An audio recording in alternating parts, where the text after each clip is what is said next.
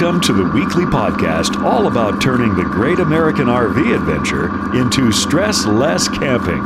Each week, we explore tips, tricks, ideas, and destinations, and talk to the happiest campers in the R V world. Pull up a seat at the campfire as we enjoy some stress-less camping. Breaker Breaker one nine, everybody. This here's the Stressless Camper coming at you wall-to-wall and treetop tall from the Great American Highway. My name is Tony. My name is Peggy. And we are two R V industry veterans coming at you who travel part-time in a small trailer. Looking to share big adventures and help you with great tips, tricks, and, and discounts. Absolutely. I don't know why we're suddenly Southern just because we're truck drivers. Well, it's not that. It's that we're we're on a C B. Ah, but, you know, Northerners use those too. I know. I had one.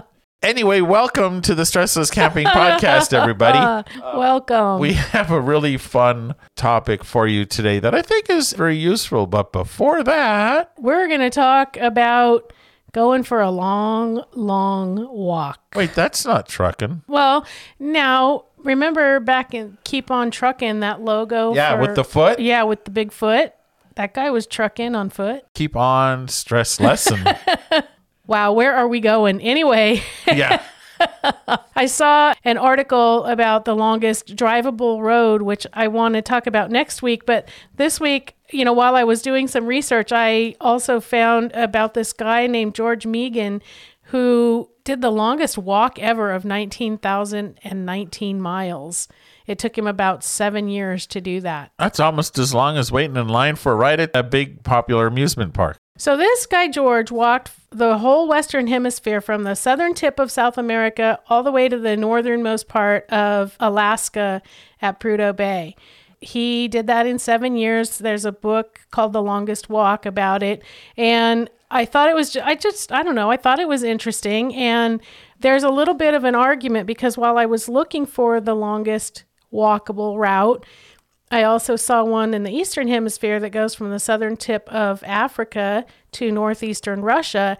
And it says it's the longest, but it says it's fourteen thousand miles. And this man walked nineteen thousand miles. So mm. I think there's a east-west fewer lions on rivalry the West Coast going on.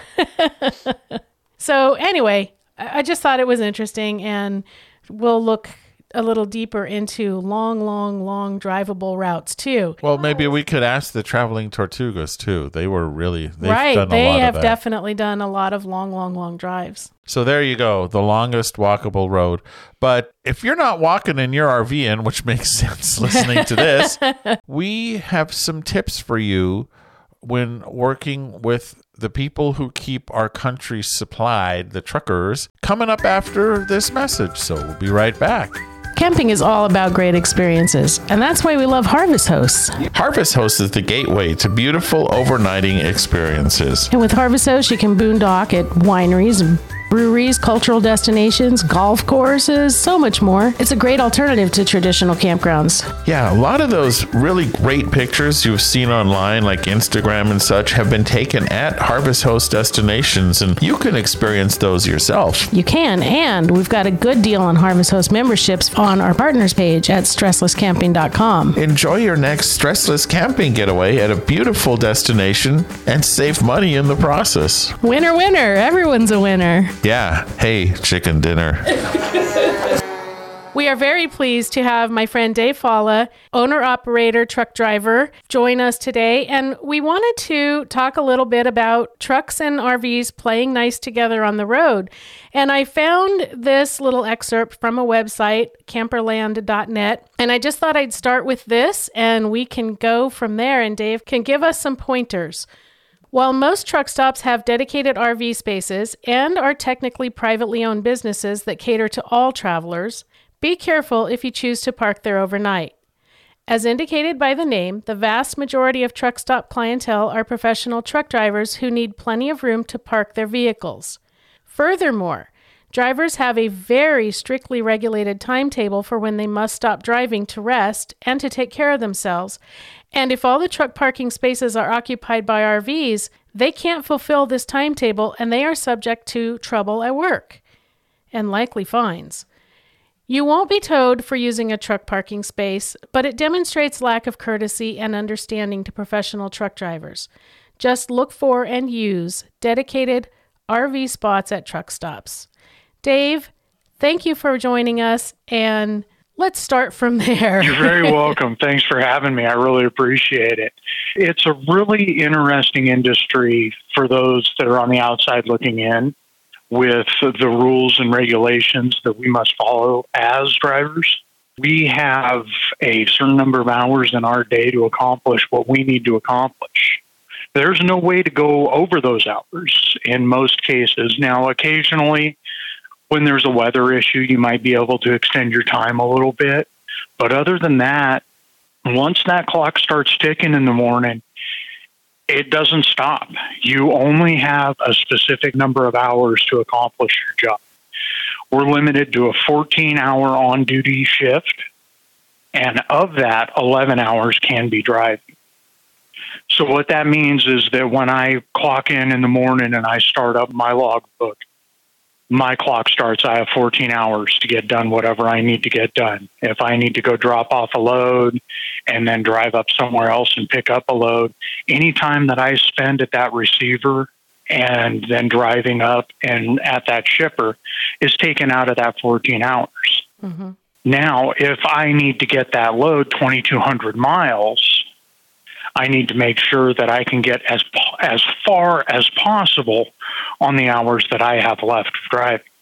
So when it comes down to it, if I'm planning out my trip to make it to point A and I get there and there's no parking, I'm in trouble. Right. That's where I see the biggest issue is we can only go so far so fast. The majority of trucks that are out there today are governed, meaning that no matter how hard you stomp on that accelerator pedal, that truck will only do sixty-two miles an hour. Oh. Okay. And a lot of people don't realize that. A lot of people don't realize, especially with the larger companies, those trucks are limited to how fast they can go.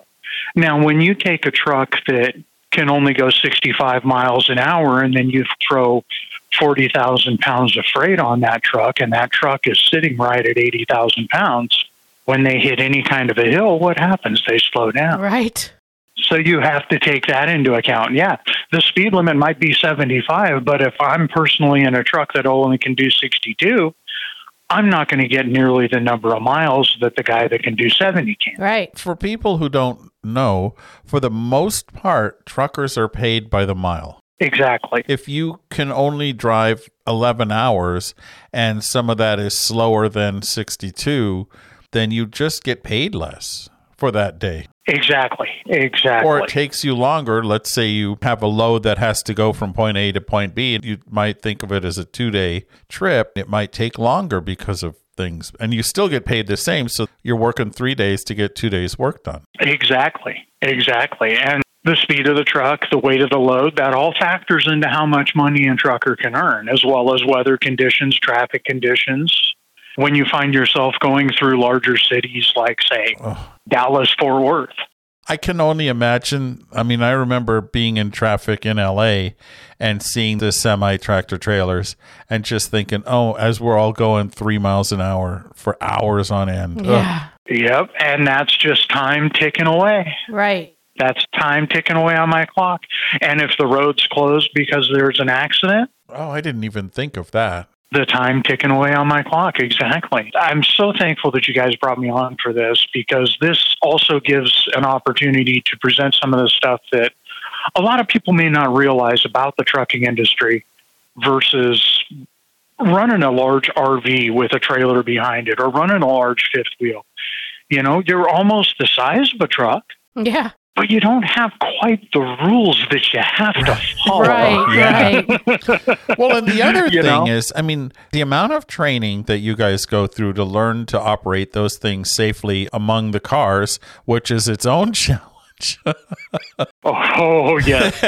I have plenty of those. Yeah, if you're driving a car, ladies and gentlemen, know that it takes a lot longer to stop an eighty thousand pound truck than it does to stop your Prius. Right. So a lot of our listeners probably have towed and and kind of have a better understanding of that, but for those of you dreamers or those of you who haven't towed any kind of sizable trailer and don't realize, this is a very important thing to remember, that you don't stop and start those things as suddenly no. as you do a RAV four or whatever. Exactly. My point was, a semi-tractor trailer at eighty thousand pounds, you get a Newell coach or you get a, you know, some big King Air motorhome. Those things are, I think, fifty-six thousand pounds dry, something like that. Mm-hmm. It's not far off, and you only need an air brake cert, and that's all you need. Yeah, true. Yeah, and then you see one of the large, you know, thirty-six, thirty-eight-foot coaches with a twenty-four or twenty-six-foot trailer behind it that they're hauling yeah. all the toys yeah. around yeah. in. That weighs as much as a lot of trucks on the road. Right. See, and I'm not familiar whether R Vs are governed or not.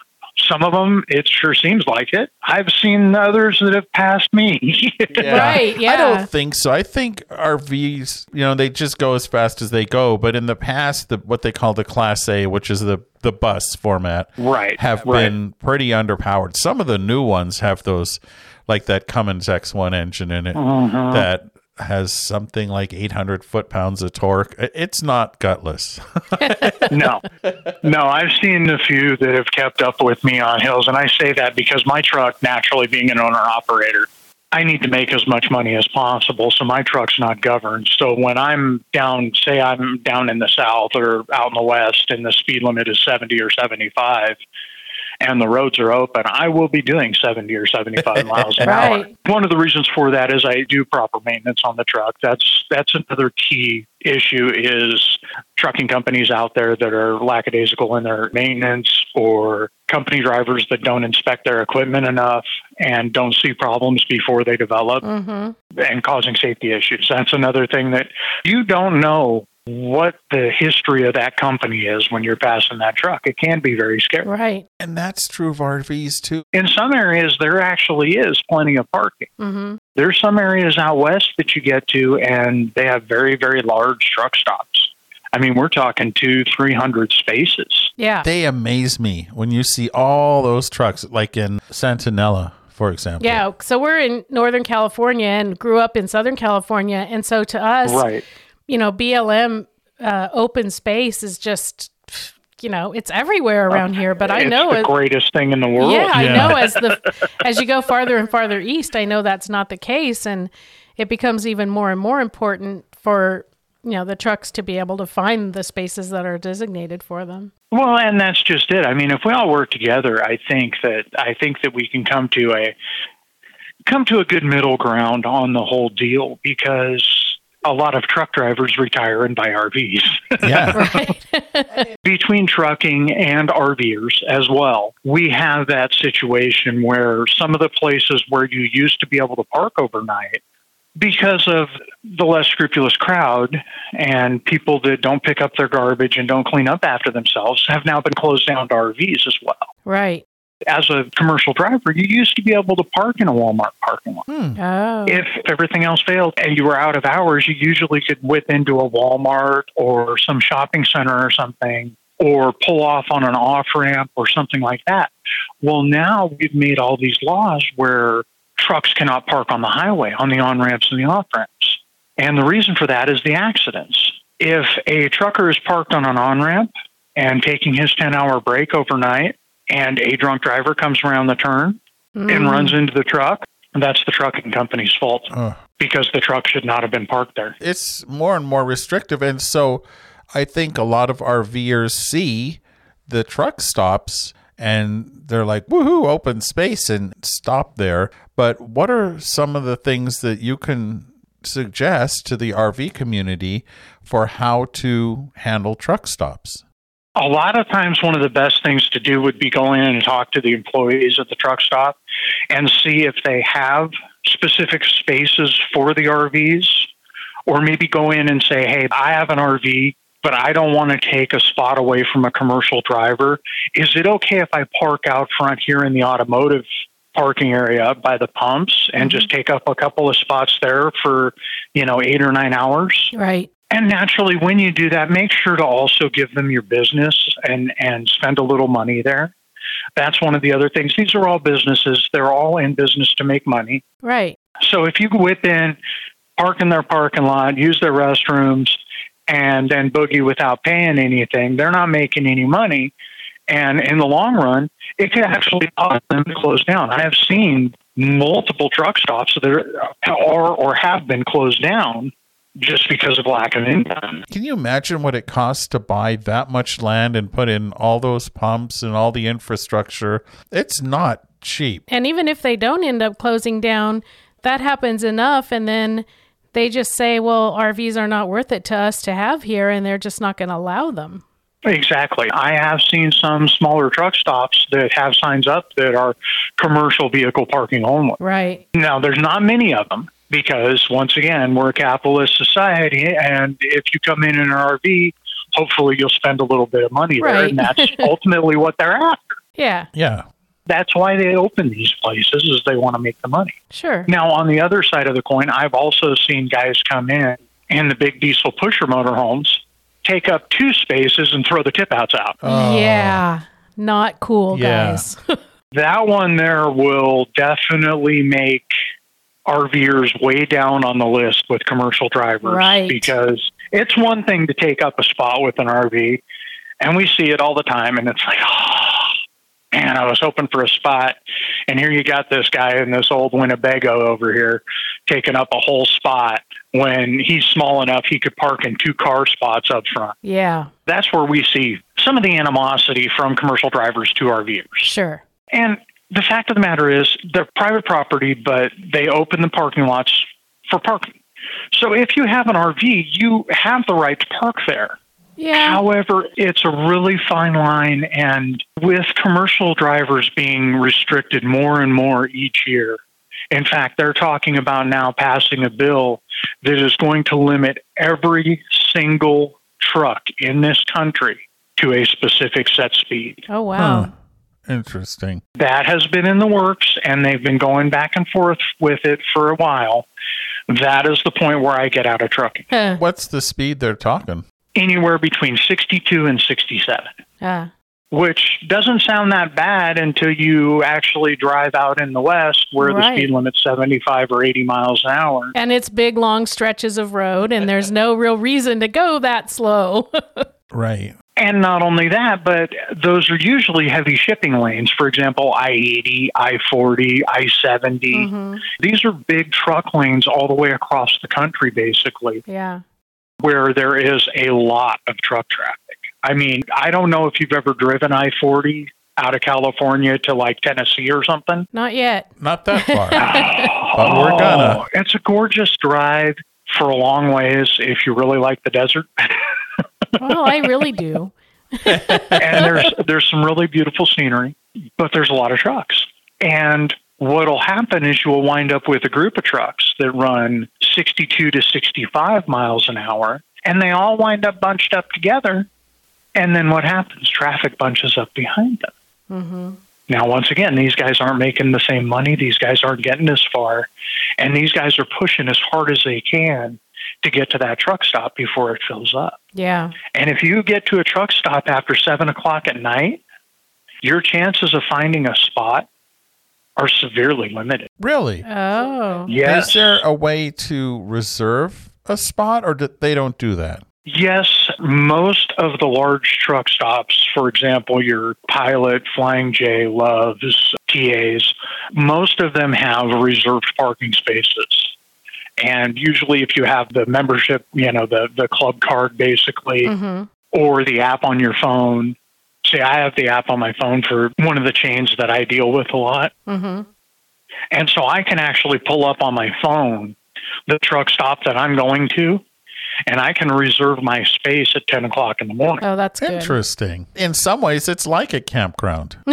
In a lot of ways, and a reserve spot can run anywhere from fifteen to twenty dollars. So you're also paying for that then? Yes. Whereas if you didn't make a reservation and you just got there, there's not a built-in cost for that. Like you said, you go in and buy your breakfast or whatever, but that's not a built-in cost. But when you reserve, then it right. usually is. Exactly. Okay. And if I reserve a space and I get there and all the spaces are taken and I have a reserve space, I go in and go, uh, hey, I paid for this. Yeah. And I've actually had them close down a pump on the fuel island. Really? Oh, wow. Huh. To make and sure you got a spot. Put cones up, and I actually took my ten-hour break out of fuel island. Don't tell anybody, because that's another one that really fries people. Yeah, because if you're filling, let's say, a, a full-size pickup, and you're fortunate enough to have a big tank, you might get thirty-five gallons. I think you might have a couple more gallons on that tractor yeah. that you're driving there. Yes, my my truck holds about two hundred eighty gallons. Wow. Well, you almost need that whole ten hours just to fill your tank. Actually, that's the wonderful part is most of the truck stops have pretty high-speed diesel pumps. Uh, I usually fuel when I'm around a quarter of a tank. Mm-hmm. And that's usually between one hundred eighty and two hundred odd gallons. And it takes me about eleven minutes. Oh, that's so, not so bad. So for all of us complaining about the cost of fuel right? in our pickups and stuff. In our twenty-gallon tanks. Yeah, imagine buying two hundred gallons of fuel at a time. And how many days will that last you? Usually about two. Okay. Okay. So there you go. Yeah. My fuel bills, and I get decent mileage with my truck. Now, if I kept my foot out of it and drove for fuel mileage instead of distance, I probably could get a little bit better mileage. But I usually run about twelve hundred to fifteen hundred dollars a week in fuel costs. Yeah. Wow. So I have a question. As somebody who deals with aerodynamics, I mean, this is part of how you live uh-huh. your life. The faster you go, the more fuel you consume. Have you noticed, you know, breakdowns of, well, if I go seventy, I get this, but if I only go sixty, I get that? You know, honestly, with my truck, I don't notice a big enough difference to matter for me. Now, that's me personally.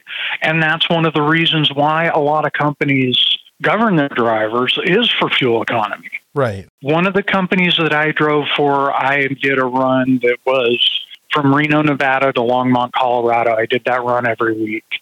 And that truck would only go seventy miles an hour. And my loads going out to Colorado were usually relatively light, only about twenty-five or thirty thousand pounds. And I would usually get about seven point two miles per gallon. Now, in my personal truck, if I, now that I own my own truck, if I make that same run, I get between seven and seven point one. Riding at the speed limit of between seventy-five and eighty miles an hour. Okay. So it's not that big a difference. Because I know for us, if we go fifty-five, and I shoot myself while I'm doing it, I can get like fourteen miles to a gallon. That's a gasoline full-size pickup and a, and a travel trailer. Uh-huh. If I hit more than that, if I go sixty-five, it's down to eleven. It makes that big a difference. Absolutely. And that's the thing is you're also dealing with a gasoline engine and a pickup truck versus a very large diesel right. engine. Yeah, you have enough torque for five of us. Exactly. My truck that I have now is a five hundred horsepower with a thirteen-speed transmission. I have very few times where I have any real problems on hills or anything like that because of the horsepower and the torque on that. A lot of company trucks and a lot of fleet trucks are four hundred twenty-five horse, and they usually only run a ten-speed transmission, hmm. which is a big difference on where you can keep the R P Ms and the power, keep that turbo up, get a little extra juice out of it, et cetera. Mm-hmm. And that's the thing. With the R Vs, and like you said, you shoot yourself every time you do it. You're like, oh my God, I'm doing fifty-five. Yeah. It feels like I could get out and walk faster. Exactly. And you know what? All that I ask as a professional driver, just go ahead and stay in that right-hand lane. I'll be out and around you in no time. Yeah. And you do you, I'll do me, we'll all be safe. Right. Don't all of a sudden when you're doing fifty-five and I get up next to you, decide you want to try and race. Oh, yeah. I don't know. Yeah. So, yeah. So what are some of the things that R Vers can do on the highway around trucks to make everybody safer? Mainly, that's the big one. If you are not moving at the speed limit, and I say this to truckers as well, If the speed limit is seventy and your truck is governed at sixty-five, you need to be in that right-hand lane. Yeah. Because you're causing an impediment to traffic at that point, and that's where we get the majority of accidents. There was a university that did a study, and I am so disappointed that I didn't pull this up and have it readily available, but they did a study of crashes in commercial vehicles versus passenger vehicles, and who was at fault and the percentage of that. Any guesses? Without having read this study, I'm going to guess probably about eighty-five percent passenger vehicles. Exactly. It was seventy-nine and change. Okay. And we're all guilty of it. We get up into a situation and we have a slow truck passing another slow truck. The speed limit's seventy. They're doing sixty-two and sixty-two and a half, yeah, trying to get around each other. Yeah. And everybody else is doing seventy-five when the speed limit's seventy. And all of a sudden we've got brakes and everybody's changing lanes. That's where we have the problem. The best thing to do, I don't care what speed you want to run. If you want to run forty-five on the freeway, that's fine. Put your four-ways on, get in the right-hand lane, you're good. And just stay there. Pick a speed. You want to run seventy? Run seventy. Just make sure that when you are in a situation that you look up and you see people behind you and you have the opportunity to move over, you move over. If you're on a very windy mountain road and you cannot drive an R V nearly as fast as a car can, watch for those turnouts. Mm-hmm. And let traffic around you, because that is going to save someone's life in some cases, because somebody is going to get impatient and make a real bonehead move. Yeah. I've seen it way too many times. I have it way too many times on my dash cam, and it happens. Unfortunately, people are not patient enough around R Vs or trucks. You have a heavy R V. I, I'm sure you've experienced it. You get a good-sized hill, and you got to work. Right. Slows you down. Mm-hmm. Yeah. And it's the same thing with trucks. Yeah, it just depends on your vehicle, but you also, you know, they don't corner as well and all of that nonsense. no, no, no. It's not a Honda that bends in the middle, kid. Yeah. You're talking about a lot of weight. Yeah, we have a passenger car, and I very specifically got it with a six-speed manual because it's more fun that way. And I can, Absolutely. I can go on windy, twisty roads at speeds that give my poor wifey gray hair. At speeds exactly. that make his poor wifey stay home so she doesn't turn yeah, green. Yeah, she doesn't. She won't go with it. There's so much in common between RVers and commercial drivers. I think there's a lot more in common than a lot of people realize. Yeah. Because as an RVer, you're dealing with a much larger vehicle, a much heavier vehicle, a much longer vehicle in many cases than a regular car. You can't get in and out of some of the places you can with a car. Now, take that and extrapolate that out to a truck, yeah, and then realize that not only can we not get into those places, we are also completely prohibited going into some of these areas.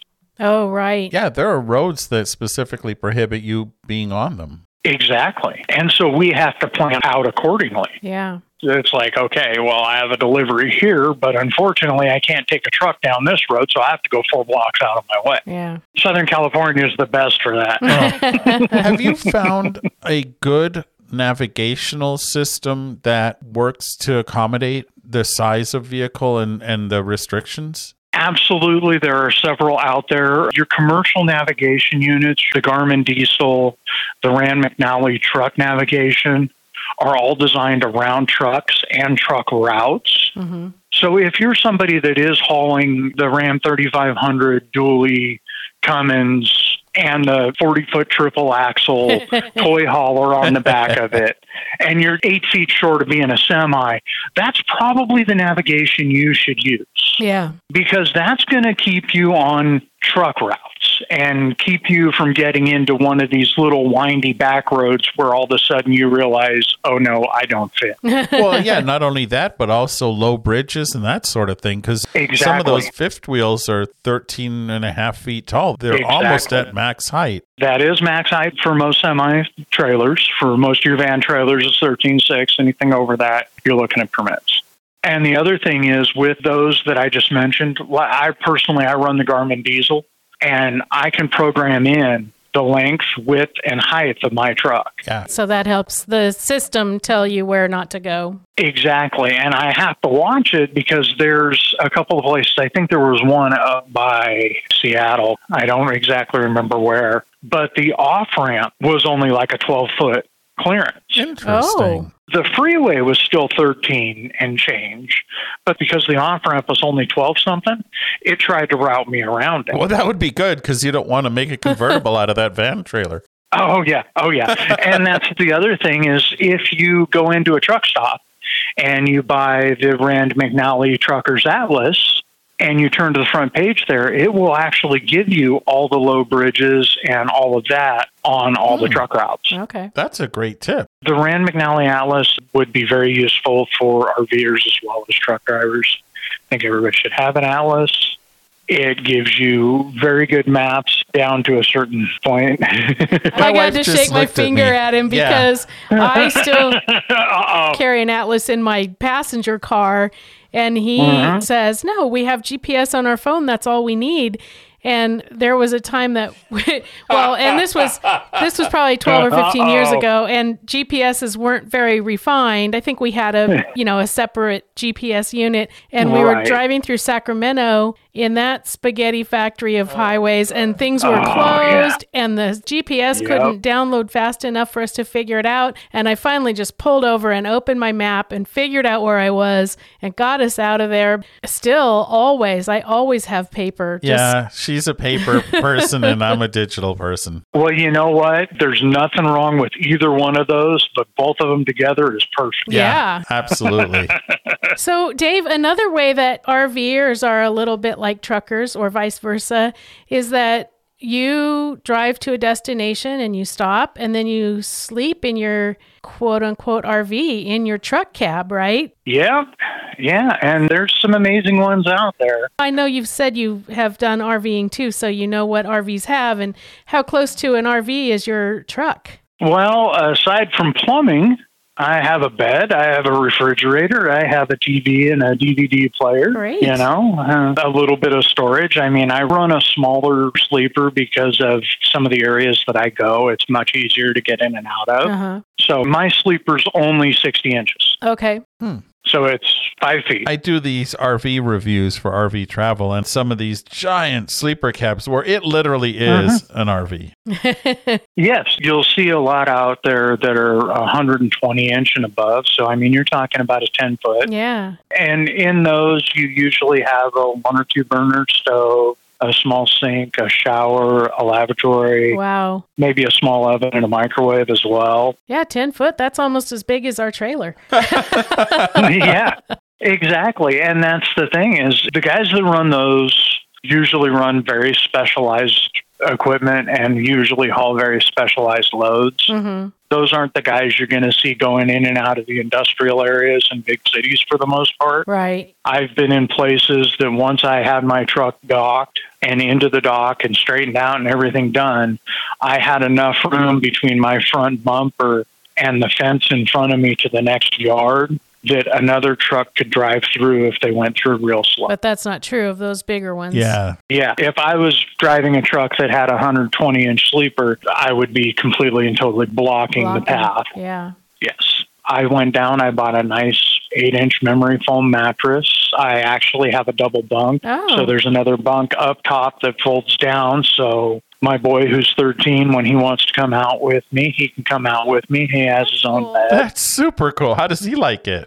Well, it's actually ironic because he went with me on a trip here last year, and it was supposed to be a quick turn from Reno out to Denver and back.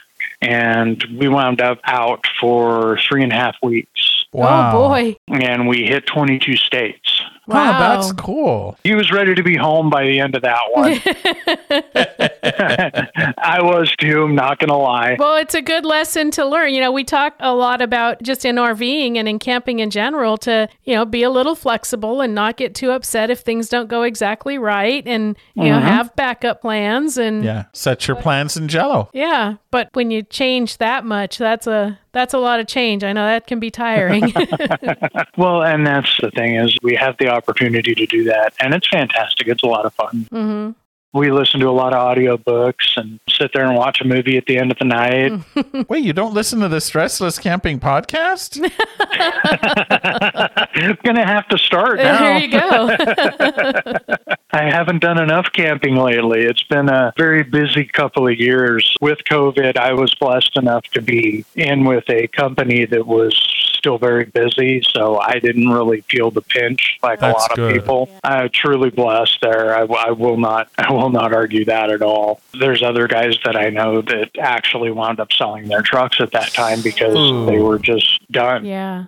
Wow. So on that, I told you I write those R V reviews. I looked at the Volvo V N L sleeper cab and then also the A R I Legacy sleeper, which oh, yes. those things are cra- crazy. Oh, the V N L with the with the workstation and table down yeah. at the bottom that folds into a bed. Oh, yeah, they're fantastic. As far as trucks go, that is probably the quietest and most comfortable truck I've ever driven. And they're amazing because now it used to be you'd have to know how to operate a manual. I mean, heck, you used to have to know how to double clutch. And now yep. those new transmissions are fully automatic.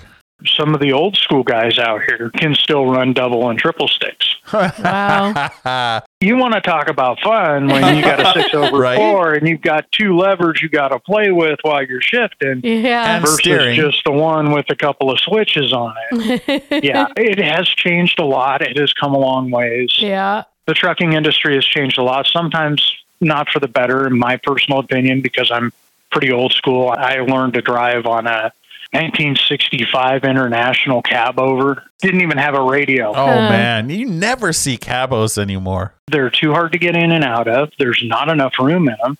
And when you're spending this much time on the road, you want a little bit of room. Yeah. And they're hot. Yes. Because you're sitting on an engine. Right on it. There's nothing between you and that engine but the doghouse. Right. It does get toasty. I'm not going to argue. With the changes that have come, not only in trucking, but in R Vs as well. You look at now at the, some of the amenities in these R Vs. I mean, you're talking about full-on washers and dryers, ovens. Yes. I mean, all oh, of that. Yeah. And then, I mean, I just wrote a review, which hasn't come out yet, but it's about the Newmar King Air. It's got heated porcelain floors. Jeez. Yes. Of course, it's also a million three, so. Ah, pocket well, change. Yeah, you know, it depends on what you're after, I guess, right? right? You know, we I grew up camping and without, uh, you know, my mom had a, either a travel trailer or in later years, a nineteen sixty-five sixty-four six, no, it was a sixty-seven Winnebago anyway with the doghouse. Yep. Speaking of doghouse. Oh, yeah. And it had some kind of battery operated lights on a toilet, but when Tony first said, when we got our travel trailer, that he wanted to go boondocking, and I said, oh, no, we yeah, we have all these amenities. We have to go plug in somewhere and use them. And it took him a while before I finally realized boondocking is what I've done my entire life. You know, right, I right. I didn't have all those things. And, you know, now vintage trailers, now I'm kind of mm, dreaming about having a vintage trailer, you know, but now I'm right. too spoiled. Whatever it is, it has to have some kind of a potty in it. That's oh, just, yeah. that's my, that's my basic criteria. Oh, like I'll walk to a shower, but I need a potty. Absolutely. That's, therein lies another thing as a trucker. Yeah. We can't just pull over at a gas station. Oh yeah. Yeah. We need those spaces at the rest stops. Yeah. And most of the rest stops, it's cars on one side and trucks and vehicles with trailers. So the majority of the time, it's R Vs yeah. on the other. Yeah. And that's another thing is a lot of guys will time out their ten-hour break and stop at a rest stop. Mm-hmm. Some rest areas only have an eight-hour limit. Oh. Hmm. Yeah. So as a trucker, I cannot stop there and take my ten, right? Or I run the risk of having a ticket. It's crazy all the rules that there are without, like I know in California, the number of rest stops is, I mean, so many of them are closed. Yes. And it's so frustrating because by the same token, if you get tired as an RVer and you're like, oh, I just need to stop. And you can't. The rest stops are closed. Everything's uh, just stinks. That's not just California. That's several different states. There's some in Arizona when you drive by they've been closed so long that nature has basically just taken them over. That's so frustrating. There should be a, a requirement in a highway that there's a rest stop every specific number of miles, because there's also times when you've been drinking coffee and you need to pay that rent and you, you have oh, yes. to, I mean, in an R V, it's easy that the toilet's following you around, but I can't imagine pushing a big rig around. Yeah. I will tell you a little bit of a secret of long haul drivers. And it is actually one that people go, oh, most long haul drivers keep a gallon water jug for just that reason. Yeah. Yeah. That doesn't surprise me. Yeah. Gatorade bottles. Yep. yep. Water bottles. Anything that if the need is there, they, you can take care of it. Yeah. And it's not a pleasant thing. Now, imagine if you're not feeling well. Yeah. Yeah. Yes. Yes, therein lies another problem. Right. Oh, and trust me. Oh, boy. Not a pleasant thought. No. As an R Ver, you have a lot more freedom than a truck driver. Like I said, not only the hours, but having the facilities available. Right, because it, because in an R V, if you have that desperate situation, you just pull over on the side of the road if yeah, you're that desperate. It's a, it's a two-minute stop. And you hop in the camper and you go and you get back on the road. But as a truck driver, you have to find somewhere with a facility or a whole lot of privacy. Or the other hand is, is in an R V, nine times out of ten, you could actually pull off into a regular gas station. Yeah. Yeah. Yeah. And it may even be that, you know, you have to get gasoline anyway because we don't have two hundred eighty gallons right. of fuel. Yeah, we have found that our bladders and our gas tank are usually pretty well in sync. Perfect. That works out well. Yeah, our bladders yeah. don't last two days like your gas tank does. yeah, yeah, I can I can get twelve or sixteen between twelve and sixteen hundred miles out of a full tank. Yeah. Wow. I usually shoot to get about seven hundred miles a day. That That's a heck good. of a run, but yeah. that's using the drive time and the speed limit to my advantage. Right. I can leave Reno, Nevada and make it to usually somewhere out in Arizona, if not into New Mexico. Excellent. Oh, man. We really appreciate your time with us today. Yeah, and, for sure. And I think we got some good tips for RVers to be better neighbors to the people who bring us all this stuff that we put in our yeah. R Vs.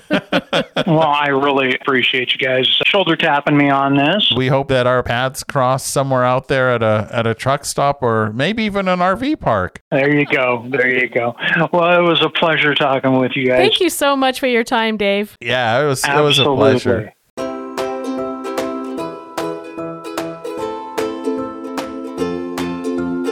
Did you make our camping reservations? No, everything's full. We might have to rethink our trip. No way. Did you look at Boondockers Welcome? You remember they have hosts all over the place where we can stay free. Some that are totally off-grid camping and some with partial and even full hookups. There's all kinds of great places to overnight. Of course. And we even have a coupon code to join Boondockers Welcome on our partners page.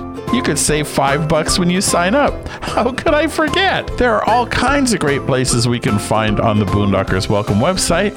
Our trip is saved. And speaking of saving money, we will, since there's no charge to stay at any Boondockers Welcome site. It's the best deal out there, and it's a great way to meet local hosts and stay in local places and expand our journey. Well, I'm going to finish planning our epic road trip, and it's going to be even better with stays we find on the Boondockers Welcome website. And it's so easy to locate hosts along your next epic adventure. All right. Well, we are back, and I wanted to talk about something that I didn't want. The reason I say that is as I write more and more stuff for more and more places, including Stressless Camping, people are starting to ask us, hey, you want to try out this or you want to try out that? And of course, if I think it has value as an RVer, I'll say, sure, I'll at least give it a try. And that was not the case initially with the DrinkMate. And what the DrinkMate is, is it basically takes carbon dioxide and carbonates drinks. And I'm like, nah, I mean, yeah, I drink fizzy water. And all of a sudden, Peggy started to like fizzy water. But I'm like, well, but I don't need another gadget. And then I thought about it. And I thought, self, the DrinkMate will be smaller than carrying around cases of fizzy water. Yep. It'll be cheaper because, at least in California, you buy your case of water or whatever, and then there's a deposit that you pay on every single can or bottle. Right. And I have no idea where to go to get that back. At least in our county, there is no place that I'm aware of for redeeming that. And when I'm on the road, I don't really want to look for a place right. to redeem it. And of course, I want to recycle, but it's not a good system. Anyway, so I did get this DrinkMate, and we tried it out. And actually, I really think it's a good addition because A, it's cheaper. We're not having to go and buy cases of soda. It's lighter weight because we're not carrying around cases of yeah, soda. Yeah, we're just using the water from our tap. And I know some of you are like, what? But remember, we also did a review of the Clear two oh water filter. Right, and so our tap man, water is yeah, super good. I think our tap water drinkable. is good, yeah. And so we get great water out of the faucet, and then we could turn it into fizzy water. But I also carbonated orange juice, pineapple juice, water with stuff infused in it like lemon. And then I had a peach concentrate and a tangerine concentrate. By the way, don't carbonate tomato juice. It is disgusting. Ew. Well, I had to. It was so you, you have know, to if, try it. If you're going to send me a free thing, I'm going to abuse it just to see what it's like. So the one thing we did find out for sure is that it's best to have beverages that are really cold. So yeah. he doesn't carbonate tap water straight from the tap. Nope. He carbonates water from the tap that's been in a pitcher in the refrigerator. So it's nice and cold. Yeah, it makes all the difference in the world. So room temperature stuff doesn't carbonate well, nor does milk. Yikes. So anyway, it's not a very huge thing. It's kind of like a really compact coffee maker, I guess, in terms of size, tall and skinny. And it will travel with us very well. And Tony can have his fizzy waters whenever he wants them. Well, and the other thing is it takes no electricity. Essentially, it's all powered by the carbon dioxide bottle. And I did a calculation, and it looks like it's between twenty and thirty cents a twelve ounce serving of the water, which is on par or cheaper than buying it in cases. Right. And again, you don't have to deal with the recycling issue. I don't kick the case of water that's under the yeah. table. Yeah, I don't have to store it or transport it or, or seek it out. And so I was surprised. I actually thought this was a worthwhile R V gadget. We're very particular about what we bring with us because we have a small trailer. Right. And so there's not a lot of space. So this actually was a net result of increased space. Right. This is going to be a better use of space. Yes. And cheaper. And you can have carbonated milk whenever you No, want it. Don't do that or orange juice. It's gross. It's truly gross. But you got to try it. You now, the one thing it. I haven't tried yet is recarbonating like a dead beer. Like, what would happen? Would it work?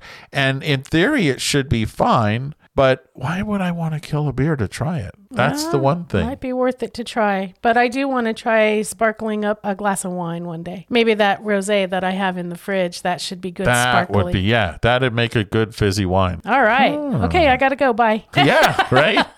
Oh, wait. No, no, not yet. First, we're going to go to Colorado. Oh, yeah. This is well, going mean, to be great. You know, virtually. We're going to talk with Rebecca Dean from Elk Creek Campground in Grand Lake, Colorado. Well, this week we are traveling to Colorado, and we are visiting with Rebecca Dean, who, along with her husband, Donald, and their son, Douglas, run and own the Elk Creek Campground in Grand Lake, Colorado. Rebecca, thank you so much for joining us today. Oh, it's a pleasure. I'm so excited to do this. I've never done a podcast before. well, well, welcome. Yeah. Thank you. I see on your website that there are quite a few pictures of... Are they moose or elk? No, they're moose. That's why people are like, you got to change the name of your campground to Moose Creek. Yeah, because I'm like, that doesn't look like yeah. an elk, but... No, they're moose. We do get elk in the fall that come down just because they know that they're safe. Everything around us is free hunting territory, so they, they uh, come and hang out with us in the fall because they know they're safe here in the campground. I have lots of hunters that stay with me, and I, I've never once sold out an elk to them. I'm like, no, you can't shoot in the camp. That's not fair. It's like right. fish in yeah. a barrel. They're standing right at your cabin door. You can't shoot right from your porch. But They're no. mocking but most me. Most of the time in the summer, we have moose here almost every day. There's some days that we'll have seven moose in our small little fourteen acre campground. That's pretty dang cool. Yes, it is very cool. You're pretty in the middle of nature there. Well, we have plenty of trees and willows around the sites, and that's why the moose come. There's a few of them that I can recognize, like they hang out in the same place. They just seem familiar. That is so cool. It's just as much a destination for the moose as it is for the humans. That's correct. That is. And like I said, we have people that come and stay here just for the moose. You know, I mean, they love the campground too, but they love the fact that, you know, oh, last year when we were at our site, when we woke up in the morning, they were sleeping at our picnic table. And so it is. It definitely is a draw to the campground. And that it's smaller. It feels more like a state park. It doesn't feel like a big campground just because we are small. Like I said, only fourteen acres, and there's only fifty R V sites. Are the moose there all year round, or is, are they seasonal? Or I saw the mom and a yearling yesterday, so they are around. I don't see them every day, but they don't go too far. I think they travel, you know, a couple miles distance radius. So, you know, it could be that they went across the street and up over the hill and hung out at the neighbor's house for, you know, a month or so or whatever, but they don't travel large distances. They tend to come back to the same area. And so basically, starting about now, I should start seeing them on a regular basis, and then they'll stay all the way through until the fall. So when the elk move into camp, the moose leave. The moose and leave. And people are like, what happened to the moose? And you would think that they're bigger and, you know, they just seem more massive. But elk tend to travel in herds, and moose tend to, you know, like I said, when we have seven in camp at one time, they're never like all together. It's like little pods, you know, they hang out like the mom and the kids, or the dad right. and the mom. Or, so they don't travel in large groups, so I think maybe that's what scares them off, as opposed to like if they were to fight. But yeah. you usually don't see them in the same place at the same time. Hmm. Interesting. So there's a short period of time in the fall where they're gone, and then as soon as the, the season's over, then they tend to reappear because they want to reclaim their territory, because they're like, hey, this is our campground. This is ours. And you're not open all year round, is that right? That's correct. We're open from the fifteenth of May till the first weekend in October.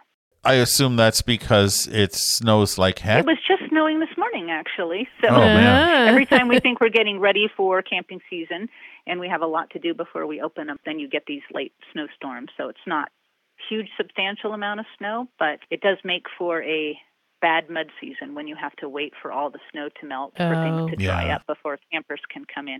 And so that's the main reason. And like the national park, the entrance is one mile from the campground.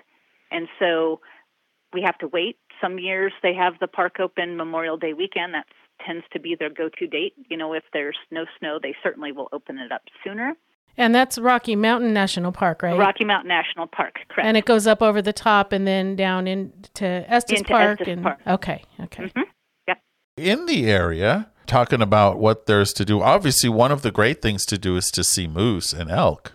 Yeah, and just sit around camp and look at the wildlife. That yeah. sounds like a good trip. The proximity to the park is probably the biggest selling point, just because right. the Rocky Mountain National Park, I believe, is ranked like third as far as busiest parks, as far as visitation. So we are exactly a mile from the entrance to the park and a mile to the little town of Grand Lake. And so it's like ideal for people to use us as a base camp, because the other side of the mountain, we call it Estes Park, tends to be a little bit more commercialized and busy, and this is definitely the quieter side. But people have access to three pristine mountain lakes that they can go fishing.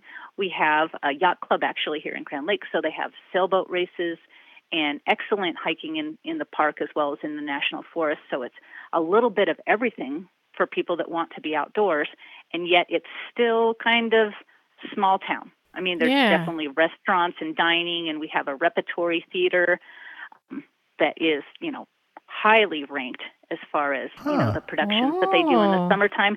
So for a small little quiet sleeper town, you know, it, that's the the secret about Grand Lake, is that it is such a special place. So you mentioned that there were restaurants. Is there any specialty regional delicacies in the area that people don't want to miss when they're in that area? I think that they come up and they have lake trout. They will have elk. Some of the restaurants, you know, have elk medallions or elk steaks on the menu. Rocky Mountain oysters. Maybe. I was going to ask you about that. yeah. Tony was yeah. dying to hear that.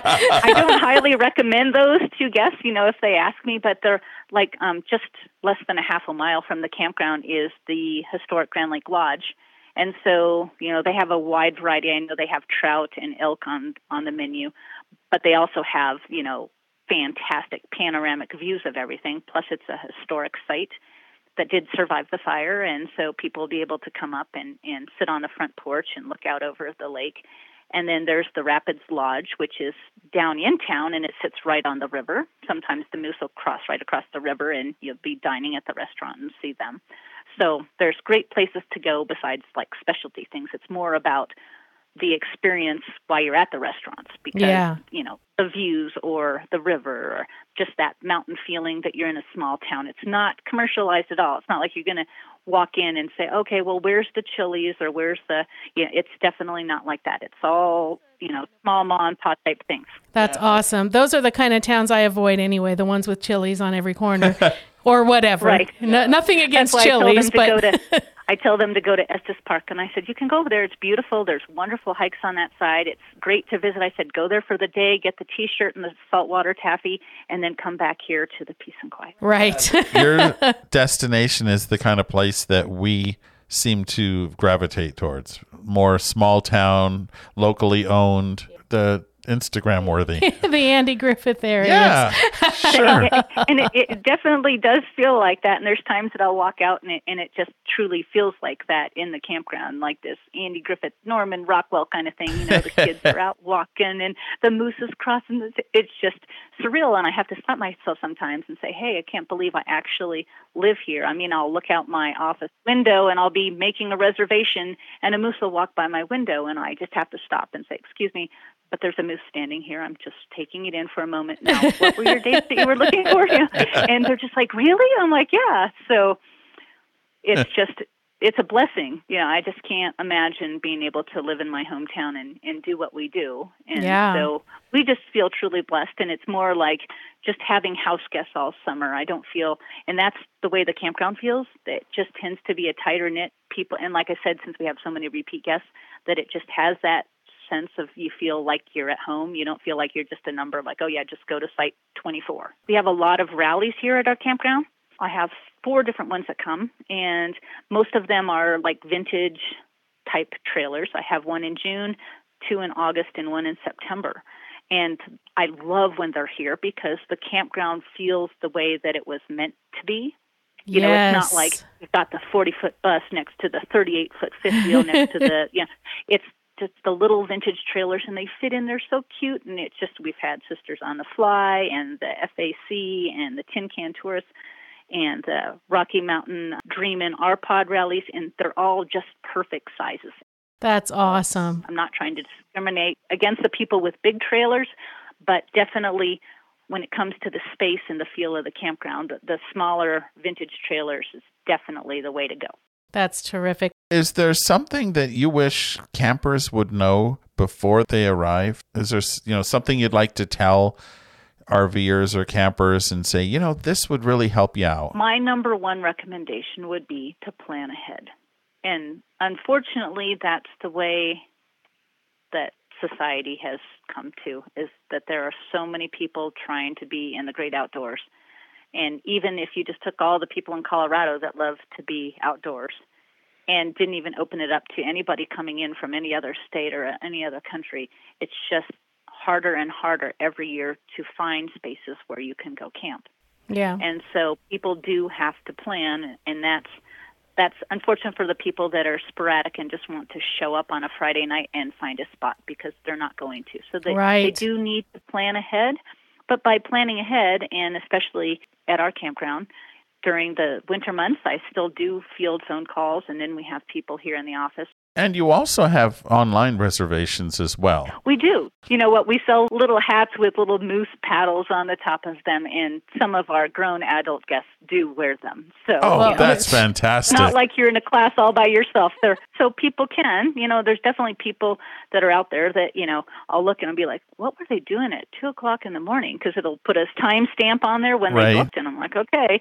But there are those people that want to be able to book online. And right. that's why we integrated that system. But when you book online, you can put something in the comment section like we're traveling with this group, or we'd really like trees, or we have kids, so can we have a site with grass?